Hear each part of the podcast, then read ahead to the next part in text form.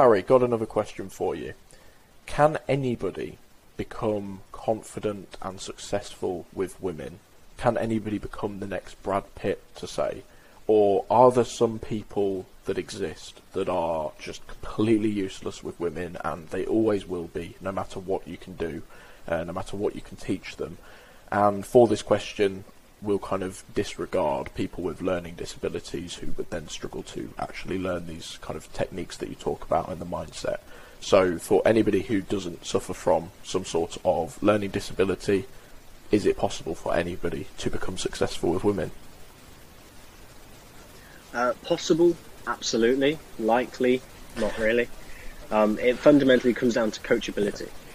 If you've got if you've got an ego about it, or if you're there going, "Who the fuck's this guy? I don't need to learn from Yeah. him," and you're not taking the lessons, you're not implementing them, you're not willing to put your ego to one side and actually go and try and um, accept that clearly what you're doing isn't working because otherwise you wouldn't be asking for coaching or for help or watching this channel or um, reading articles or whatever it might be. So if somebody's willing to put their ego to one side, ask for help, accept help, and then put the work in to practice the skills, work on them, and improve, yeah, near enough anybody can become at least to a decent or a good standard. Can everybody be Brad Pitt or Leonardo DiCaprio in terms of charisma and attractiveness? No. It's harsh to say, but the simple truth is people are born with genetic kind of limits. Um, Brad Pitt, Leonardo DiCaprio are genetically just better looking people than most men, better looking than I am, for example. Um, and it's just one of those things. Some people do. Elon Musk, for example, or Mark Zuckerberg, both of them are quite. Both of them have become a lot more charismatic versus where they were, say, 10 years ago. But I do think the ceiling for somebody like Zuckerberg is a lot lower than the ceiling for, say, myself, or the ceiling for the average person, or the ceiling for somebody like a Brad Pitt or a Zac Efron or a Leonardo DiCaprio.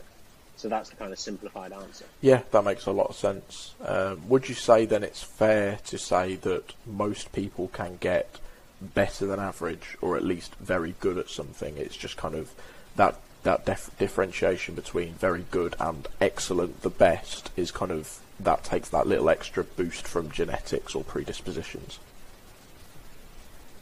Yeah, essentially. I mean, almost by definition, not everybody can be better than average because Yeah. all that happens is the average moves Yeah. up.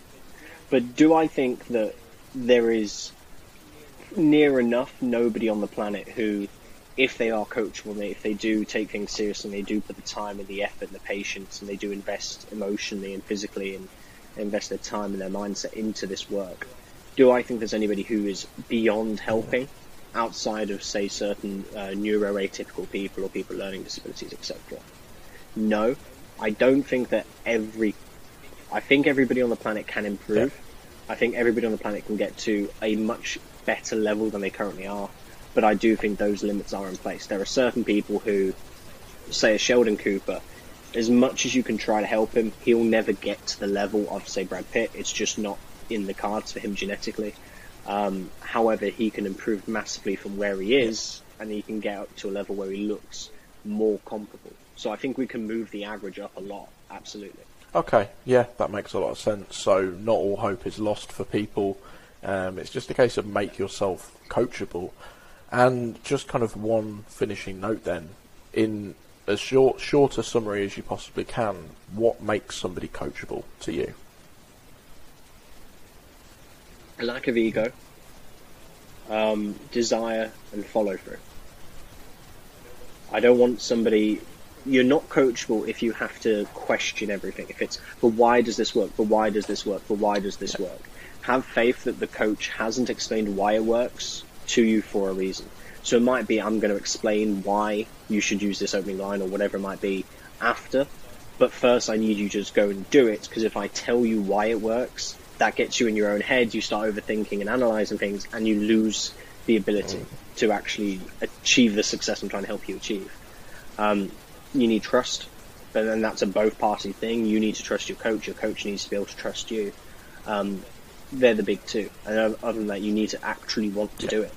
Because in most cases, when it comes to dating coaching, you're going to go for a lot of rejection, um, quite often on purpose, so you can get over the kind of fear of rejection.